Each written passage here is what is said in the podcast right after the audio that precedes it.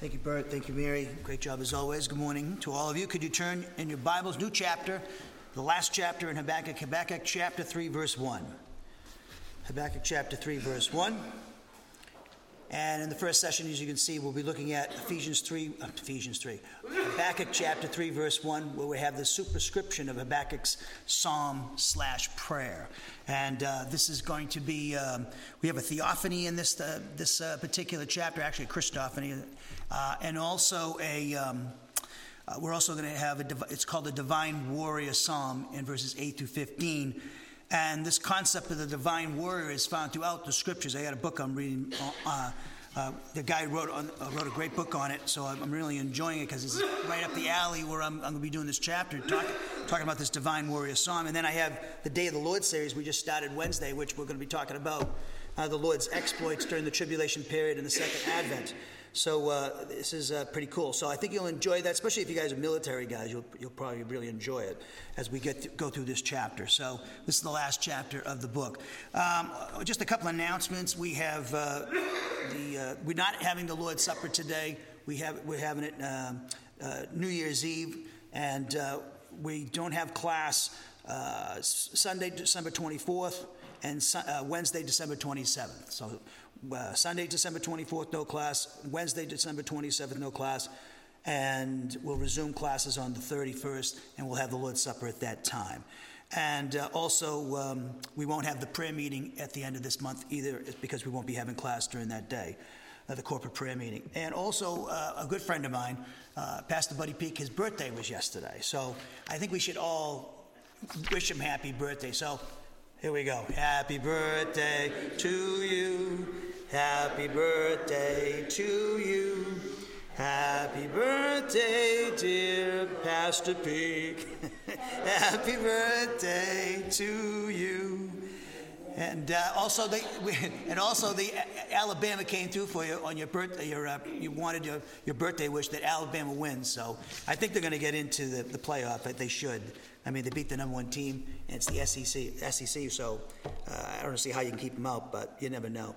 Um, but uh, I would put them, my money on that they're going to be in it. And uh, just for the television ratings, right? All right, so Habakkuk chapter 3, verse 1. And uh, as I look around, you all know what to do. Uh, and uh, so, with that in mind, with our heads bowed and our eyes closed, let us pray.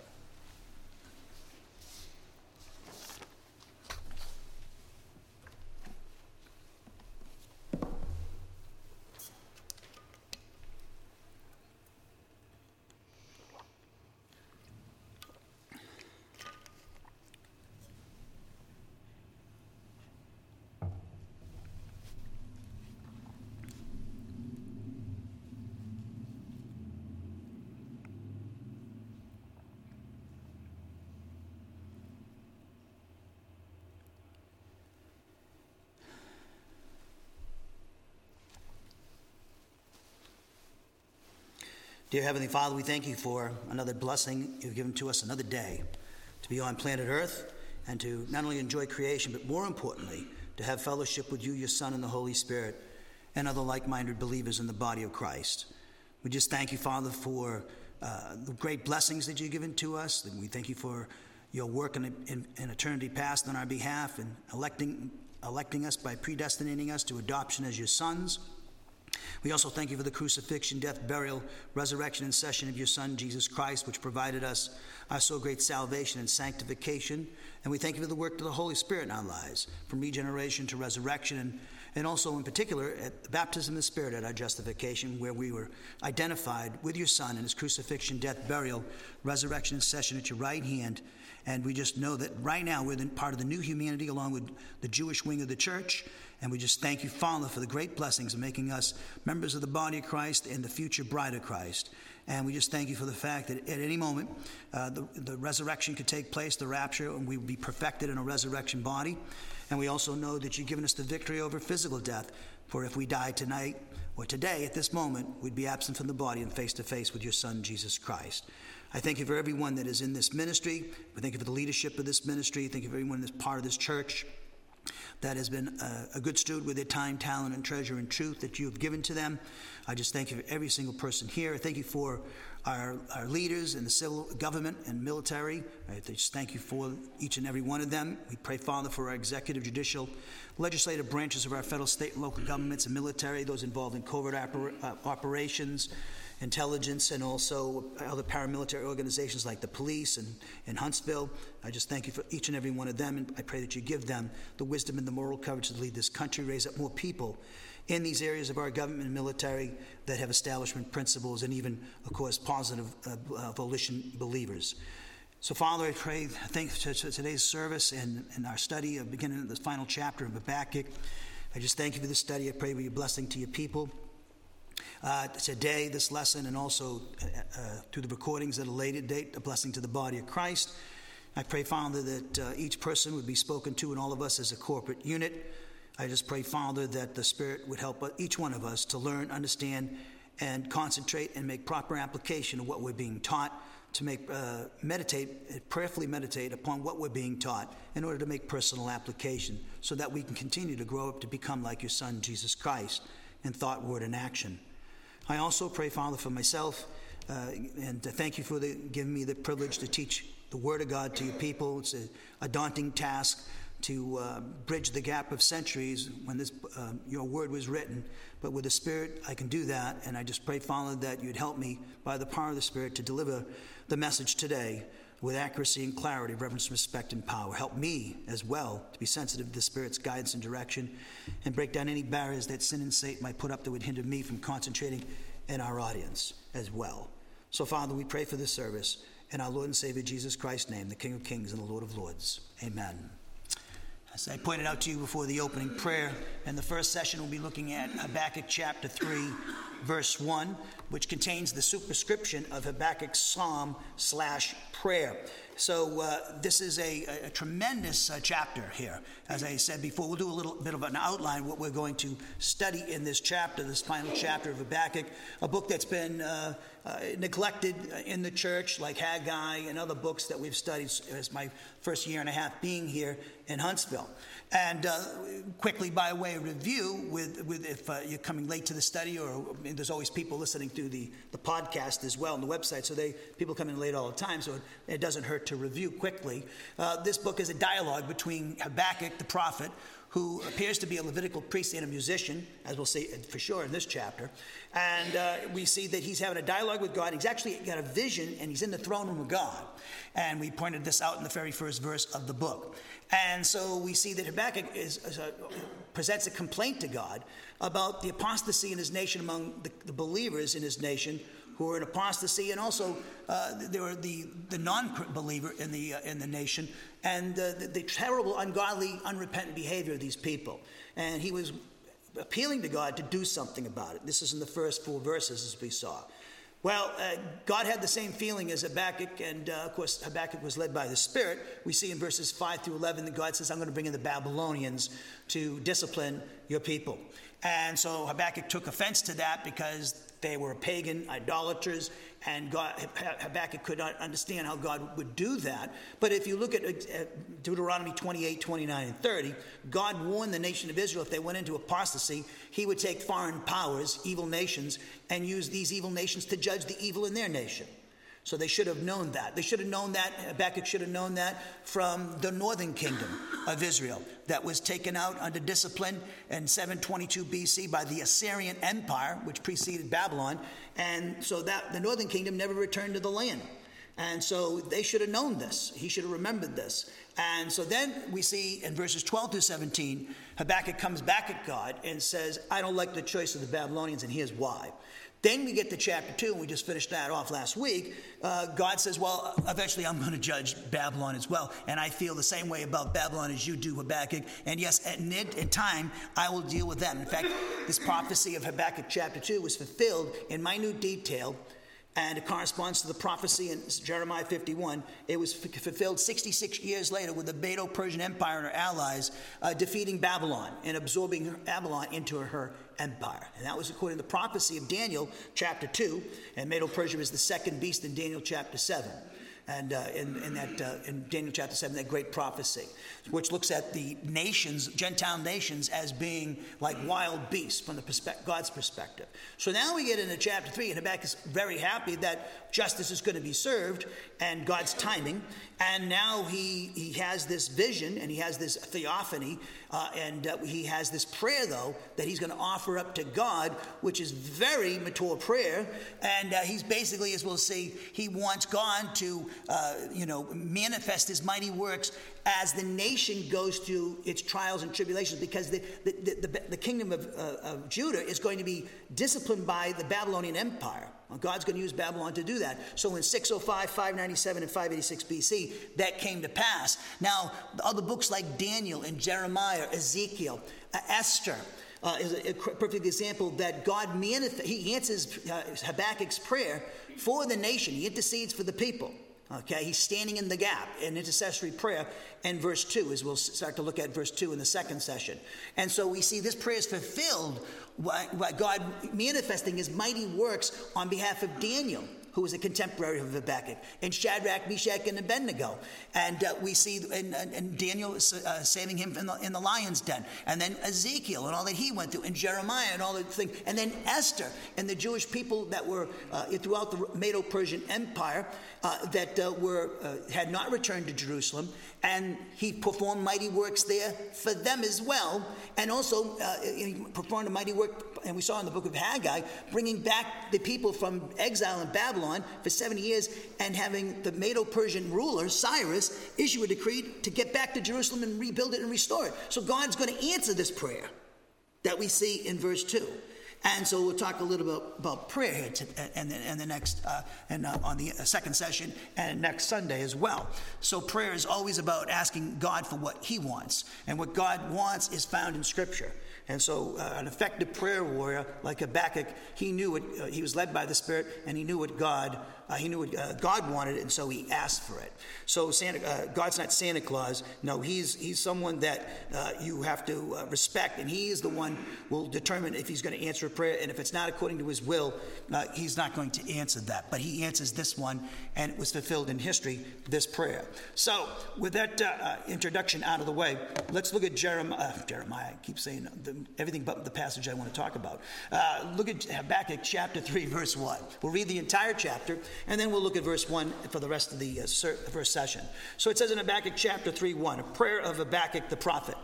It says, oh, uh, it says, uh, on Shigionoth. And uh, you can pronounce it Shigionoth. Shigionoth is actually the best way to pronounce it. And this is a, actually a, a, something that has to do with a musical notation, as we'll say. So uh, this is a, actually a song, uh, lyrics to a song. We don't know what the music was. So it's another, it's, in other words, like a psalm that David wrote.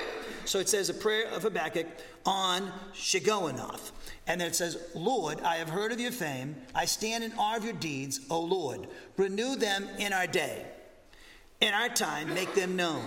In wrath, remember mercy. So he's saying, in the midst of this discipline, give us, the faithful remnant, mercy. And he does.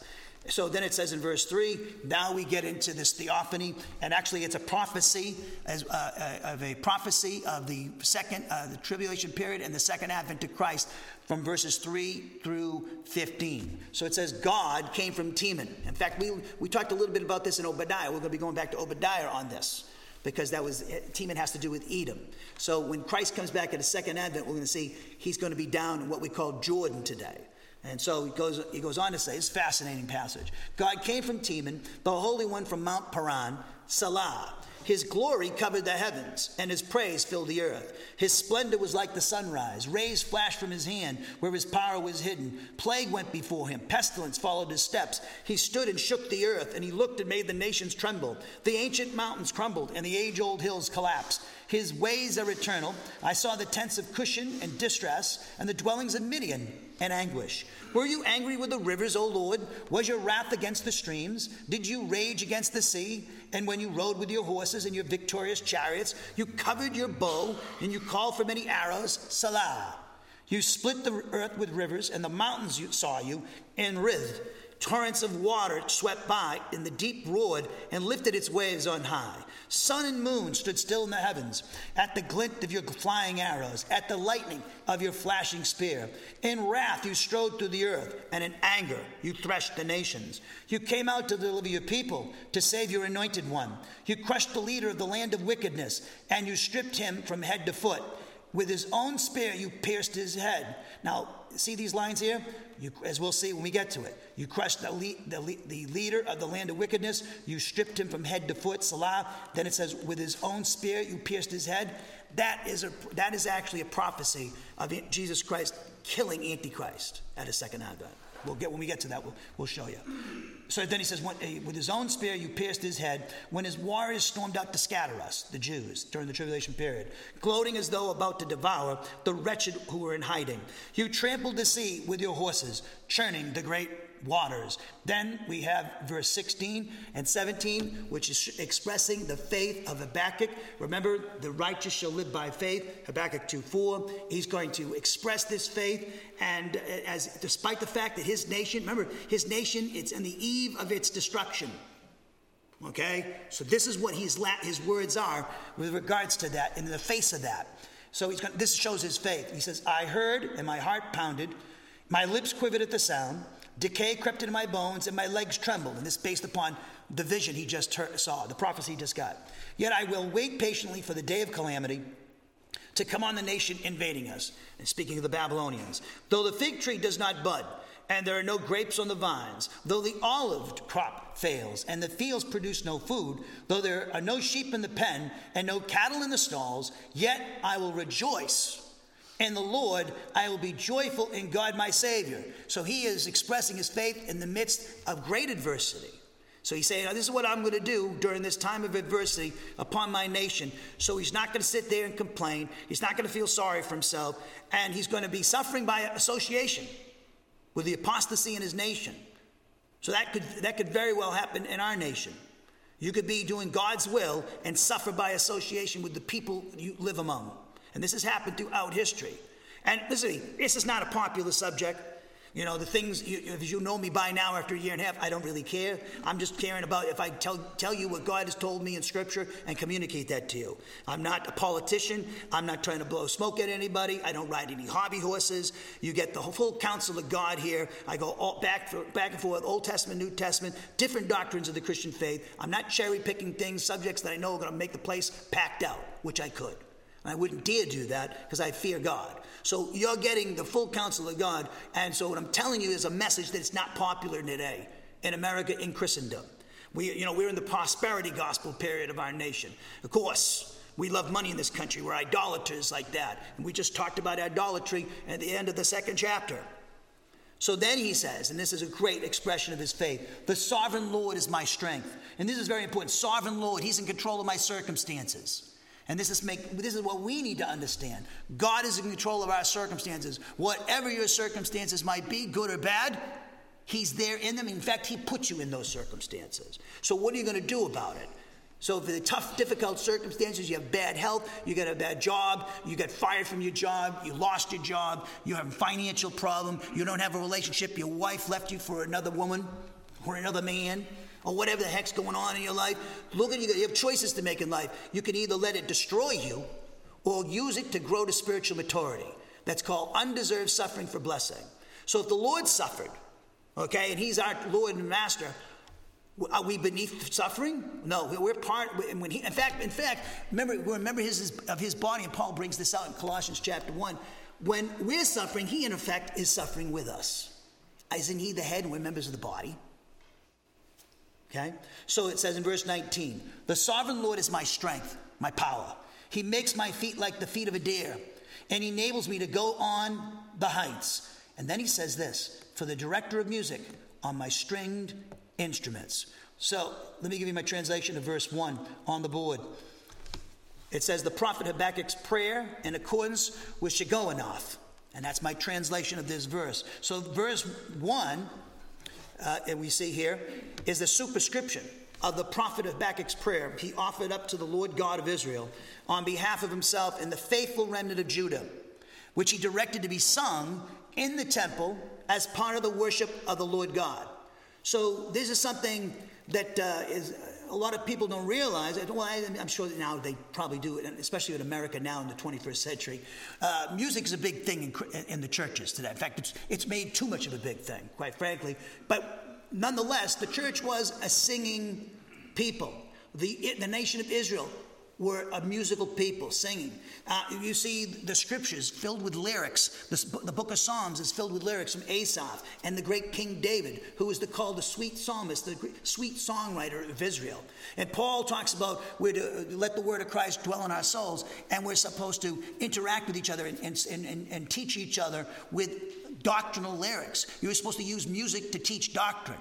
That's what the early church did. In fact, there's many, uh, uh, there's many passages in the New Testament, like Philippians chapter 2, verses 6 through 11, which is basically a, a, a, a hymn that was sung in the early church. And Colossians chapter 1 verses 15 to 20 is the same deal. And also 1 Timothy 3:16 talking about the hypostatic union of Jesus Christ his first advent. So the church is a singing church. Of course, remember they have to be doctrinal lyrics okay? Because you know they should be teaching okay? So when i uh, when i come up here and i'll sing a song it's really to teach through the, and, and, and bert does this as well with singing lyrics that are doctrinal. In fact you can learn a lot you know i think pastor peak said when he was a kid it, it was the, the lyrics the, the music that he was singing in church actually he benefited more from that than some of the teaching he was listening to. So uh, music is a very very powerful medium a, a way of expressing truth, the Word of God. So when I'm up here and singing, you know, uh, a song, it's not to entertain you. I don't, I don't have any uh, joy in entertaining you. I'm trying to teach you through the lyrics. In fact, I try to do a song that coincides with the message. So there's some songs you never heard yet because they didn't have a message to go with them. Okay? So these, the music is a very powerful thing, but it should be based upon uh, doctrinal lyrics. And this is a, lyrics to a song, chapter 3, really. It's lyrics to a song, like many of the psalms you see in the uh, in the book of Psalms. And so this is very important. So we, you know, the Israelites were such a singing people, a very musical people, that when they were, we see this in Lamentations, when they're taking the southern kingdom of Judah, the Babylonians, they're taking them into exile for 70 years. Okay, the Babylonians are saying, "Sing us the songs about Jerusalem." Imagine that they just destroyed Jerusalem and they're being commanded to go and sing those songs that they wrote about Jerusalem, which is now laying in ruins. So they were very, in fact, Jesus, on the night he was betrayed, it says in Matthew, they went out after after the they did the Lord's Supper, and they, you know, then John 13 through 17, they went out and sang a hymn. They went out to the Mount of Olives singing a hymn. In fact, there you see when Jesus comes in and presents himself as the King of Israel, and he weeps over the city you know, and he knows that they're going to reject him and have rejected them. And he weeps over the city, but they were singing antiphonally. One was singing, one side of the street was singing this, and the other singing was this. You know, blessed he who comes in the name of the Lord, and here he is. So when you get to heaven, when you get to heaven, there'll be music. In, in, in, music, you'll be so you'll never want to come back here once you get there. The music, everything you're going to see. In fact, as we're going to see in the second session, what Habakkuk saw, as he saw, it was as he said at the end of the chapter, it shook him up. Being in the presence of the Lord, his bodily presence, is something that will shake you up. Look at Daniel in Daniel chapter 10. Look at the great apostle John in Revelation chapter 1. He was shaken up severely. He fell as a dead man before his feet. So you and I, this is what we this is why we need to live our lives in respect for him now by learning and putting into practice his word, okay? And living the spiritual life, okay? And loving one another, interacting with one another, as the early church did and all uh, doctrinal ministries should be doing. And that is very important because one day you're going to have to stand, and I'm going to have to stand in the presence of Jesus Christ. And it will be an awesome, awesome thing. When we come to church, there should be an awesomeness to it. When the Word of God is being spoken, like when Ezra talked in, in the Old Testament, and he's come, they came back from uh, Babylon, and they rebuilt, rebuilt Jerusalem and the temple. and Ezra goes and teaches people the word, and they went down and they worshipped when he, when he when, they stood up when he was reading. And then when they then they went after it was all done, they bowed down and worship him. Oh, there was a respect in the church for the word of God when it's being taught. It's awe, should be awe inspiring. It's the Holy Spirit is working. And, and, and, and listen to me God can use any Tom, Dick, and Harry he chooses. He could use Balaam's ass to speak to somebody, he could use somebody like me. So don't be enthralled with the personality cult. You know, that's a big problem. It's like people, it's all about the personality. No, they come and go. Your, my, the guys I, I revered, they're dead and gone now. Okay? Another generation's been raised up by God. Don't be blind and see the greatness of some men that are out there today. The church is speaking to them today like they did in the previous generations before. So there should be an awe to the Word of God when it's being spoken. There should be a, a sense of reverence in the presence of the Lord here because He's with us. We're all indwelt by the Trinity, the elect angels. Paul says in 2 Timothy chapter 4, you know, he commands Timothy to preach the word of God in season and out of season, when it's good, popular or not popular. And he says this in the presence of the elect angels, the Father, Son, and Holy Spirit, in the presence of the elect angels, 2 Timothy chapter 4, verses 1 and 2. You always need to be, and so every time, you know, every time I come up here, this is an act of worship. And this is, should be, and this is should be an act of worship for every single person in the audience. It's an act of worship to sit down and to listen what the Spirit's going to tell me today. It's an act of worship when He convicts me, when He encourages me, when He instructs me in righteousness, when He exhorts me to, to, to, to go further and grow up more, became more and more like Jesus Christ. So we see Habakkuk 3.1 is the superscription of the prophet Habakkuk's prayer.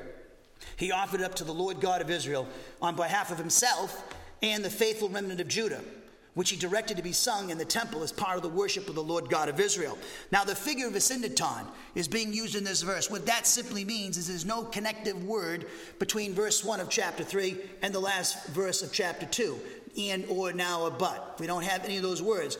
Uh, this, this figure is used in every language, including our own, and there's different reasons why the writer might use it. Some is for emphasis, some is to mark a transition in the, the work, that the uh, literary work that's uh, uh, in view. So the figure of asyndeton here in Ephesians 3, uh, Habakkuk 3.1 indicates that it marks a transition to the fifth major section of the book of Habakkuk. So this figure is used to mark a transition.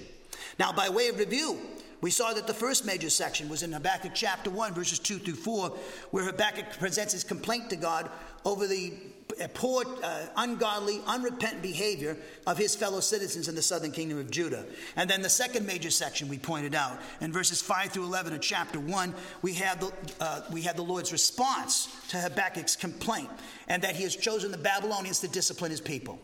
The third major section we pointed out in verses 12 through 17 is Habakkuk coming back and responding to God's choice of the Babylonians, and he doesn't like the choice. And then the fourth major section, which we just finished off on uh, last Sunday, uh, it, uh, we have God saying, responding to Habakkuk's complaint, saying, I will eventually judge the Babylonians. And he did in 539 BC. Habakkuk chapter 2 and Habakkuk, Habakkuk chapter 1 were fulfilled in minute detail. In fact, we pointed out that Habakkuk preceded Jeremiah because we see that Jeremiah 51 echoes Habakkuk chapter 1 and excuse me, Habakkuk chapter 2. How do I say he preceded Jeremiah? Well, for the simple reason that when Habakkuk wrote, it was on the eve of the Babylonian, first the Babylonian invasion. That's why. In, Babylon, in Jeremiah 51, which we read, huge chapter, he was told to go and present this in Babylon, this prediction from the Lord that he would destroy Babylon one day. So we see we have the fifth major section now. We have the fifth major section of Habakkuk. It appears here in chapter 3. And in this particular chapter and fifth major section uh, can be divided into five sections. First of all, uh, we have, of course, the superscription here in Habakkuk 3.1, while the second is in Habakkuk chapter 3, verse 2, which we're going to look at, to begin to look at in the second session, and that contains the prophet's petition his petition to the Lord on behalf of himself and his people, the faithful remnant in, among his people. Now, we see that the third section is in verses 3 through 7, which presents a theophany, while the fourth is found in Habakkuk chapter 3, verses 8 through 15, which records the Lord's exploits as a warrior. And this is a very, as I said before, this is a, a theme that is found throughout Scripture All the way, go, go to back to all the way to the book of Exodus and the Lord destroying Pharaoh and his army, the Red Sea. So he is a divine warrior, we call it. We see it from the, from the book, the beginning of the book to the end of the book. Revelation ends with Jesus Christ as the great divine warrior with the blood of his, his enemies on his garments. Which that passage we saw in the back of chapter uh, 1, verse 3, he comes from Teman, Mount Paran, that's Edom. We saw that passage in, in Obadiah, in Isaiah 63, verses 1 through 3. There's blood on his garments, and they'll say to Jesus, Where did you get the blood on your garments? From my enemies.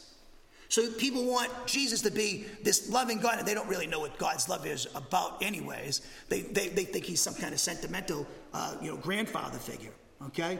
No, he is the Lion of Judah, and he's the Lamb of God. You must have a proper view of Jesus Christ. And there's a great part of the church today doesn't want to hear that Jesus is a warrior. He's the greatest warrior. He's going to be, he'll be, when he walks this earth, he will touch the Mount of Olives. He will destroy his enemy. He will kill personally Antichrist. We see in this passage in the back of chapter 3, verses 13 and 14. We'll see it. He's going to personally, in fact, he's got the church, the elect angels, everybody coming back with him. Old Testament saints and resurrection body, tribulational martyrs, the church and resurrection body, the elect angels, and he's going to do the fighting for himself because he's omnipotent. And so he's going to get vindication. He's going to get, he's going to mete out the justice because all judgment has been, uh, he's the judge of all people. John chapter 5. God the Father has given him all judgments in his hands and he will execute it. So the world is shaking its fist at him today. And you see the people in our country and in Russia and China, around the world, around all the continents of this planet, shaking their fist at God with their ungodly behavior in the ungodly way they think, reflecting the standards of the devil the cosmic, and his cosmic system, and slaves to the sin nature. And you and I have been delivered from that. And we are in union with that person who's going to strike the earth with his power. And he's with his seven seal, trumpet, and bowl judgments. Revelation 5 says it's the wrath of the Lamb. Yes, the same one they crucified in weakness, and he was raised on the third day is going to come back because he's seated at the right hand of the Father until the Father makes his enemies a footstool for his feet. So it's not a popular message in this country to hear that Jesus is a warrior too. He's not, he's, yes, he's the meek Lamb of God. That was his first advent. Second advent, it's a totally, completely different story. And the world does not know what they're about to face. As we saw in Second, uh, Thessalonians chapter 2, they'll be saying peace and safety during the tribulation period. They'll have those first three and a half years of the tribulation, 70th week of Daniel. It'd be a cold war. It turns into a hot war when the Antichrist goes into the temple and declares himself God, and the false prophet builds, uh, builds a, uh, an image to, to worship the Antichrist. The, the abominations of desolation mentioned in Daniel 9.27. So you and I are going to follow Jesus Christ back in the second advent. In fact, we're going to be in heaven when he's administering those seven seal, trumpet, and bowl judgments, which we're all going, we're going to look at them in our Day of the Lord series on Wednesday evenings. So get ready and put, and put your uh, seatbelt on, because we're going to go through all of that, which is going to help us understand Habakkuk as well. So we come back with him, and he exercises omnipotence, and he strikes the tribulational armies. He strikes them with his power. Just the word I mean, think about Jesus when he's in the boat in the storm and the apostles and he's down in there sleeping in the bottom of the boat and they, you know, Jesus, what are you doing? He says, he goes, be still. He saw that. Uh, they all saw that. Be still and everything was calm. Same one who did that. It's the same one who's going to raise us from the dead and the same one who's going to strike his enemies dead and establish the kingdom on earth by right. This is called holy war. This is not what the Arabs, the, the Muslims are talking about. Their holy war is not biblical, it's not the will of God. But God has a holy war, and He's waging it. And He's going to wage it during the tribulation period and the second advent, and there'll be peace to this earth finally. But it had to be done by force. And He removed all His enemies. Anybody, unregenerate person, is taken off of the earth by the elect angels. And we start the kingdom with only believers. And you and I are the bride of Christ. So this chapter should cause us to get a, a vision of our Lord that's more balanced and give us a vision that would cause us to be more in awe of Him. And if we're more in awe of Him, we'll have more respect for Him. And we will keep short accounts with God when we sin. We will not uh, play games and play church with God. We'll be serious about our relationship with God and set aside sanctified time alone with God every day and meet with the body of Christ when it's assembling, as we're to do. You're not to forsake the assembling of yourselves as the habit of some. So that's respect for Him. Okay? That's respect for Him. And when His word's being taught, you listen carefully and then put it into practice. And you serve. You show your respect for Him by your serving members of the body of Christ. Love one another as I have loved you. He, if you love me, you'll keep my commandments. John 14, 15. Now, we see the third section of Habakkuk chapter 3 is in verses 3 through 7, which presents a theophany, while the fourth, as I said, is found in verses 8 to 15, which records the Lord's exploits as a warrior. Lastly, the fifth section in this chapter is found in verses 16 through 19, which is, I think, is one of the most beautiful expressions of faith in the Bible.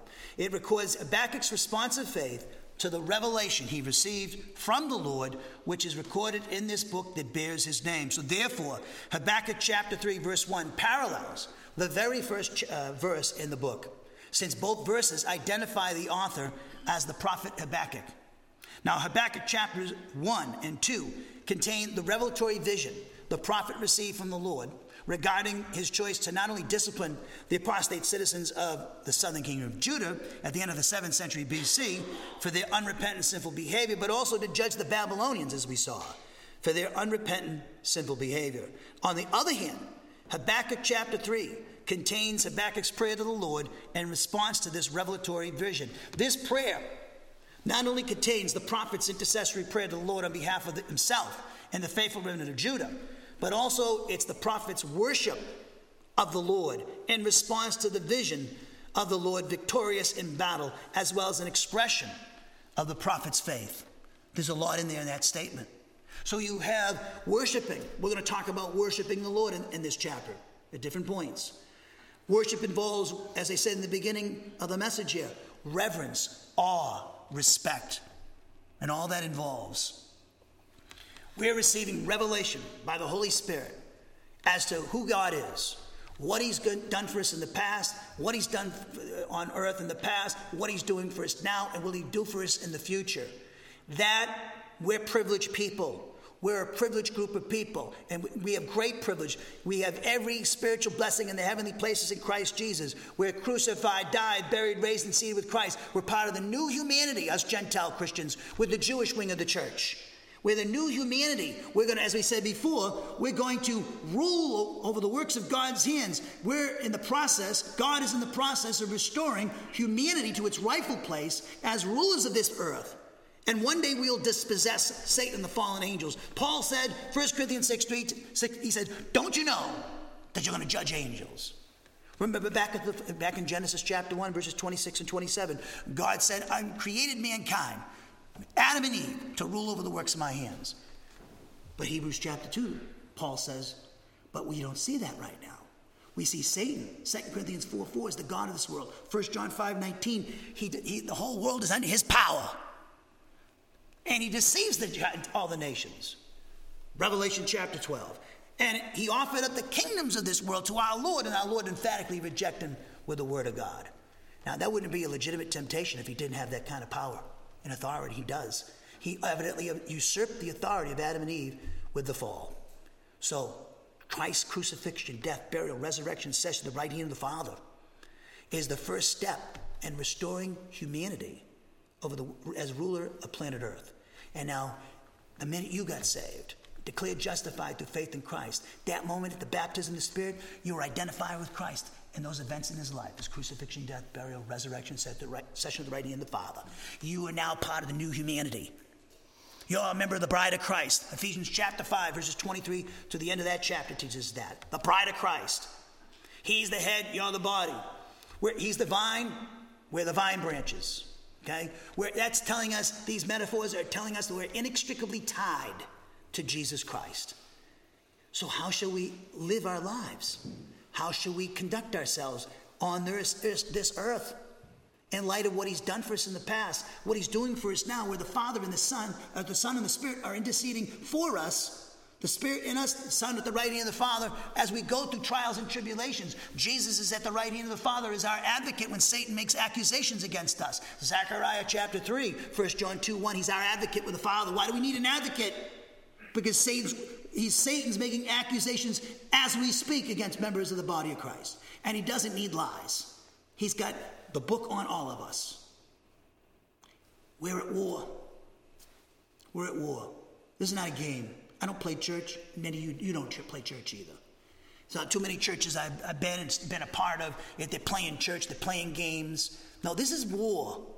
There's a joy and there's all this stuff, the faith and love and everything. But this is war, though. We're, we're not, you know, we're not in a nice place. You know, my father said to me when I was a little boy, Billy, trying to teach me about life, this is a bad place sometimes. And many of you know, especially you guys who've been at war.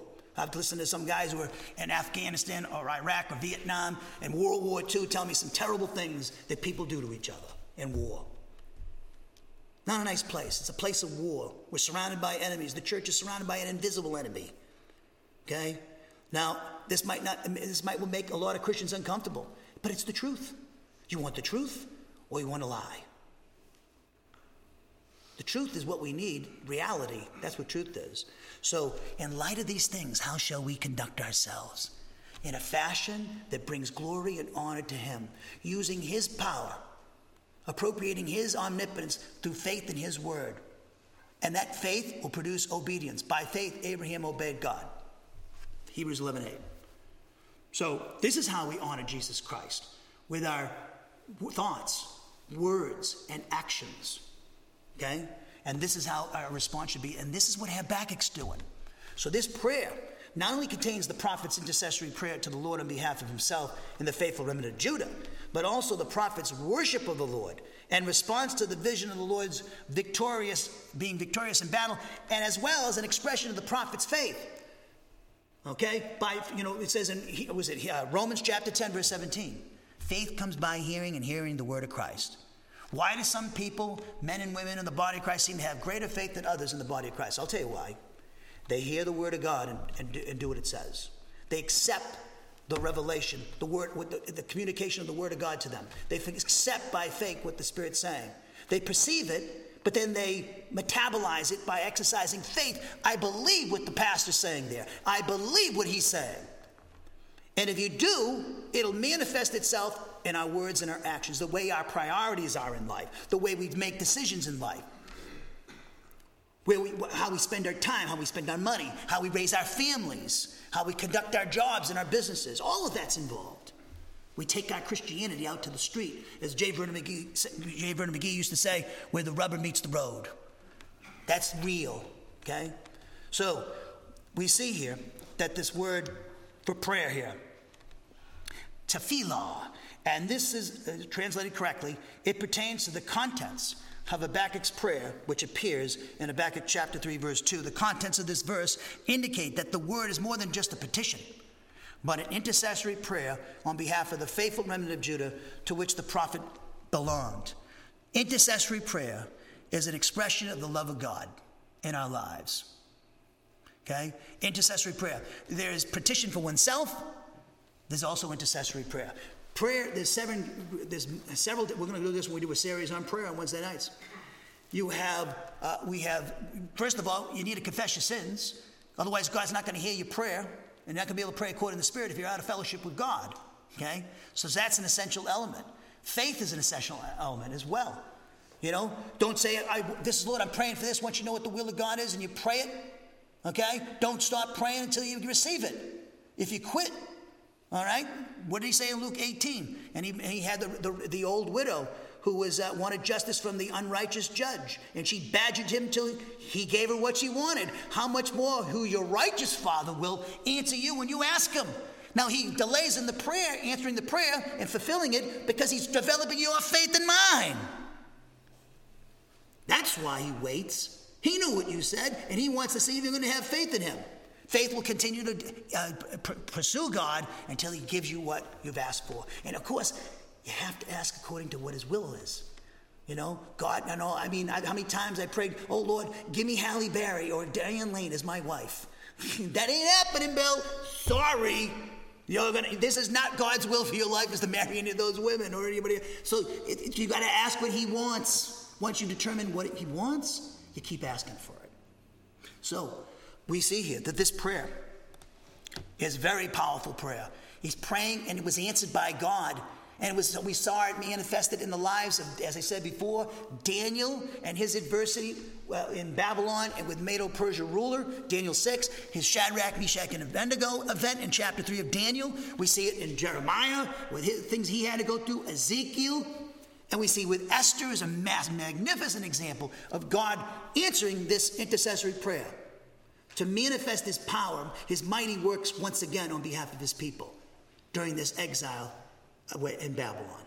So, this prayer request that the Lord would repeat the awesome deeds he had performed in the past for the nation of Israel by manifesting these deeds again in his day and age, by demonstrating mercy to this faithful remnant while the Lord disciplined the apostate citizens in his nation. Now, the word there, shigayon, uh, uh, shigayon is the word, and uh, in Hebrew, it's how it's pronounced and it's pronounced Shigionoth in the English. You can pronounce it Shigayonoth. But in the Hebrew, the Hebrew word is Shigion, uh, and it, it occurs only twice in the New Testament. It actually appears in Psalm chapter 7, verse 1, and it was used in a superscription there. Now, here in Habakkuk 3 1, it's also used in a superscription of intercessory prayer by Habakkuk for the faithful remnant of Judah in both instances, in Psalm 7, verse 1, and Habakkuk 3 1. The word probably describes the type of psalm, or it is a musical notation of some kind. And actually, there's a great, I've read a lot when I studied this passage in detail. I read a lot of stuff on it, and it's quite interesting. There's great constru- constru- uh, conjecture among biblical scholars as to the meaning of this word he, here in Hebrew, uh, Habakkuk chapter 3, verse 1. Uh, Kenneth Barker, who is a great expositor of the book of Habakkuk, he says the following Excuse me, he says, The title, and I'm quoting from him, the title verse also contains the curious expression Shigionoth, a transliteration from the Hebrew. Though the meaning of the word is unknown, scholars agree that it is most likely a musical notation. The final sentence of the chapter supports this supposition. Many similar terms and titles to the Psalms are now thought to be names identifying hymn tunes or instructions concerning the playing of the music which apparently accompanied the song. I am of the opinion, people, that this word shigion, shigayon, excuse me, here in Habakkuk 3.1 is a type of musical notation indicating actually the arrangement or the style of the music to be performed accompanying Habakkuk's prayer recorded in Habakkuk chapter 3, verses 2 through 19. What's really important, why isn't it left to, how do we don't, how come it's been lost to history? It's really not that important. The lyrics are what is important. Okay? In fact, there's some songs, if you listen to some of my songs, I'm practically lifting them from Paul or David or somewhere. You know, I'll take, you know, keep seeking the things above. That's from Colossians chapter 3, verse 2. So the, the, the lyrics are what's important. Because the lyrics should be able to be used to teach people the Word of God. You can sing it and you can teach it in a, in, in a, in a, uh, a, in a manner that I'm doing it right now inter- interacting with each other. You can do that, uh, but you can also do it through music as well. And sometimes uh, music touches people's heart better than it's someone who's not doing is teaching the word of God without music. So the style of music, therefore, is unknown and lost to history. However, the contents of Habakkuk chapter 3, verses 2 through 19 indicate that Habakkuk's prayer contains intercession for the faithful remnant of Judah, worship of the Lord in the form of a vision of the Lord, being victorious in battle with his enemies, and an expression of Habakkuk's faith in the Lord. So this word, shigion, uh, this word is the object of the preposition al, which here means in accordance with. So this preposition al in the Hebrew, it, uh, it functions here as a marker of norm, indicating the standard or the norm to which something is compared and with which is judged to be in accordance with. So, therefore, we see that this word shigayon is the musical standard or norm to which Habakkuk's prayer to the Lord is compared, and with which this prayer is judged to be in accordance with. So, consequently, this prepositional phrase indicates that Habakkuk's prayer to the Lord, requesting that he would be merciful to the faithful remnant of Judah while he disciplines the people in his nation, was to be in accordance with the style or the arrangement of music called Shigionoth. In other words, Shigionoth, or in the Hebrew Shigayon, was to be the musical standard or norm to which Habakkuk offered his prayer to the Lord. So you can sing a song, you can sing your prayers. One of the great things being able to play with music I've always enjoyed, you know, is uh, you could be down and out, and but pick up the guitar, sing just for myself, just to entertain myself. You know, I forget all my problems. I can't tell you how many times what a great gift music is, and and there are other people in this church that, you know, with, as the Lord leads them, I would like to see them come up and sing at the end of closing instead of me all the time. That's why I take a break from I don't want you to get sick of me. You're probably sick of me already with my squeaky voice. So I love when other people play because that's what it's, it's about sharing the gift that God gave you. Okay?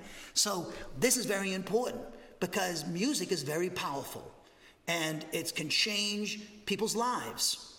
Okay? Just look at the music of the world how it's changed the world, some of the music that's been taking place in the last 50, 60, 70 years. Okay, and popular music, you know, with the Beatles and all these guys. Okay, Elvis changed the world in many ways. Okay, for better or for worse. Okay, so we see that music is very powerful, and the Christian community is over in America is overemphasizing music. And I know that because you go to the churches that are packing it out, the teaching is is this where the music is this. Now, I'm all for music, but if you read the book of Acts and the early church and how they ran their services in Acts chapter 2, verses 42 to 47, the first thing was the apostles' teaching. Because everything pivots off that prayer, corporate intercessory prayer, and also fellowship with each other, serving each other, and singing. Because you could have a great piece of music and melody, but if the lyrics stink, what good is it? If there's, you know, oh Jesus, oh Jesus, oh Jesus, oh Jesus, great.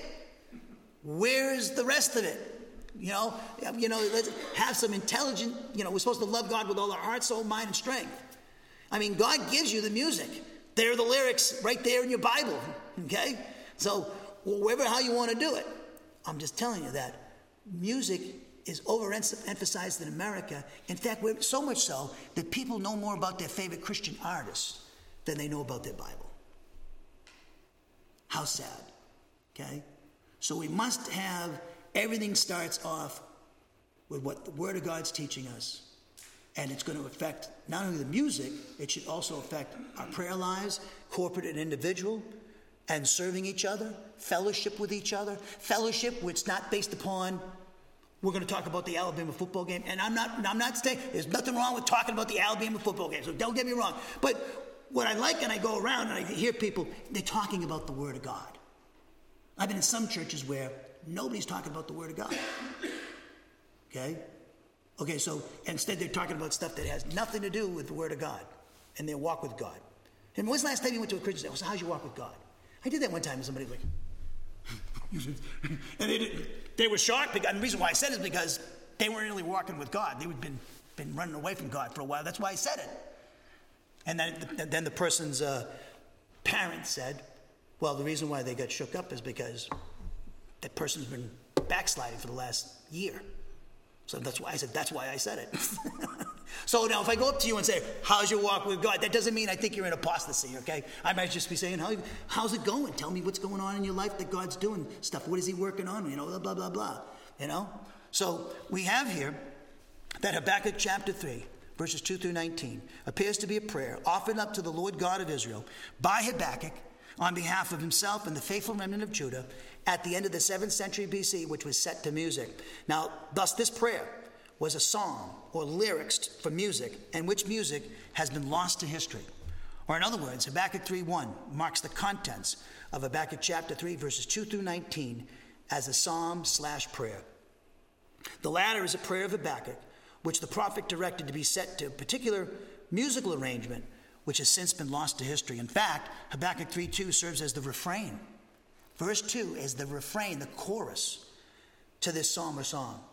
And it would have been sung after Habakkuk 3:8 and verse 8 uh, 15. So it's verse 2 is really the chorus. Okay? So Habakkuk 3 as we close was an expression of Habakkuk's faith in the Lord God of Israel by not only the prophet Habakkuk, but also the faithful remnant of Judah. And it expressed their faith that the Lord would protect and preserve them while he disciplined the apostate citizens in Judah by means of the Babylonian army. It's also an expression of, the remnant, of this remnant's faith in the Lord that the Lord will administer justice to not only the apostate citizens of Judah for their unrepentant sinful behavior, but also would administer justice to the Babylonians for their unrepentant sinful behavior. Thus, Habakkuk chapter 3 is an expression of the great prophet Habakkuk's faith and this faithful remnant's submission to the Lord's justice and sovereignty over them. He's sovereign in our lives. He's told us what He wants us to do. We must do what we're told to do. Do our job. Okay? Do what we're supposed to be doing. I need, as the pastor, to do what I'm supposed to do. The deacons in this church are supposed to do what they're supposed to do. You're supposed to do what you're supposed to do. Whatever God has called you to. That's what our job is. Let Him run the world. Let Him take care of the president. Let Him take care of Russia and China. Let Him do that. You do what you're told to do, and I. That's what we need to do.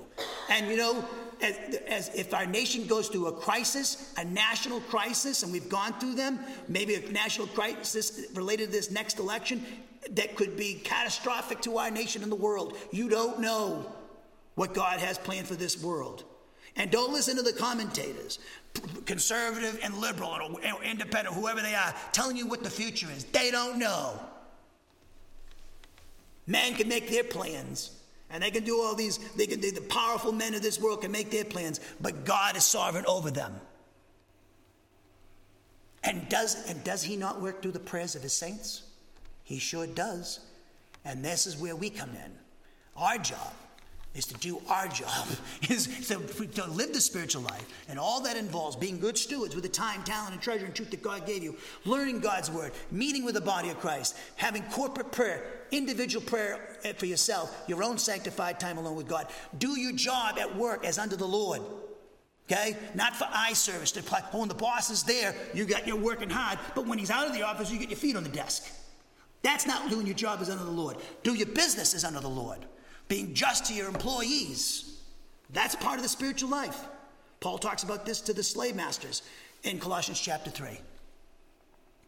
We're supposed to raise our children in the ways of the Lord. And if our children, when they grow up, they go in the wrong direction, at least your conscience is clear. I did the best.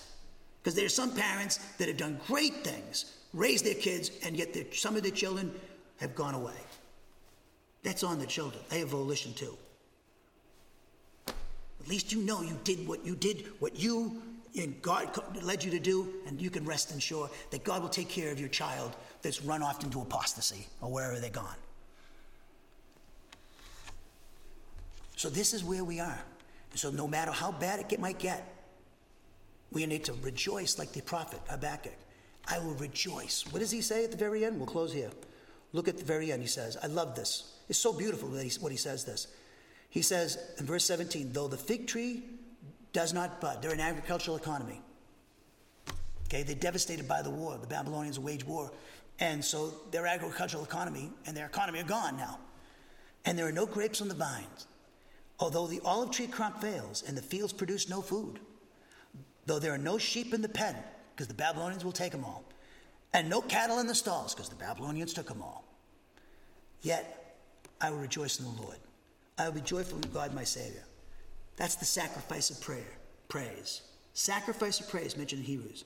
You know, I hear, and I'm not knocking them, but I hear, you know, country stars, and they go, oh, you know, I'd like to thank the Lord Jesus. That's good, good. You're making $10 million a year on a stupid record, okay? And you got everybody and his mother who wants to buy you dinner, though you can, you can afford it yourself, but everywhere you go, you got the, the opened up Everything's done for you. Open the doors for you, everything. You're living a high life. You're doing well, and you got you got you're beautiful, and you got a beautiful husband and a wife and kids and a big mansion and everything, and everything's going great. Yeah, I praise Jesus too if I had that too.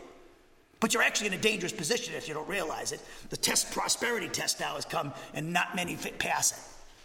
No, but can you say to the Lord, I rejoice. I will be joyful in my relationship with God, even if you lost your job, you're not making enough money. You can't pay the rent. What are you going to do? Wait, you, you, you, my, my, I'm sick. I don't feel good. My body's falling apart on me. I lost my husband. I lost my wife. I lost a child. I don't, I, you know, what are you going to do? You're going to feel sorry for yourself? Think about jumping off the bridge? Or you're going to rejoice in your relationship with God, which is the most important thing that you have in life your relationship with Jesus Christ. No matter how bad it gets, it's, this is what you have. You got everything. We're overwhelmingly conquerors. conquerors. Look at Paul. I've learned to be content in my circumstances. No matter, I've been, I've been, my belly filled, and then at times I went hungry. Had, had clothes on my back. I, was homeless. But I've, I've had prosperity. Doesn't matter. It's all context. At the end of the day, I have my Lord and Savior Jesus Christ. That's why Paul and Timothy, uh, Paul and Silvanus, uh, where it could be Silas, could be singing in the temple, think the temple, the, the prison in Philippi, singing psalms and hymns, and they're in shackles. How could they do that? This is why. My God's with me, and this is momentary light affliction is going to produce in me an eternal weight of glory. So I rejoice in my God. That is faith. Heavenly Father, we thank you for this time to study your word. Thank you for everyone here. I just pray this message be a blessing to you people. In our Lord and Savior Jesus Christ's name we pray. Amen.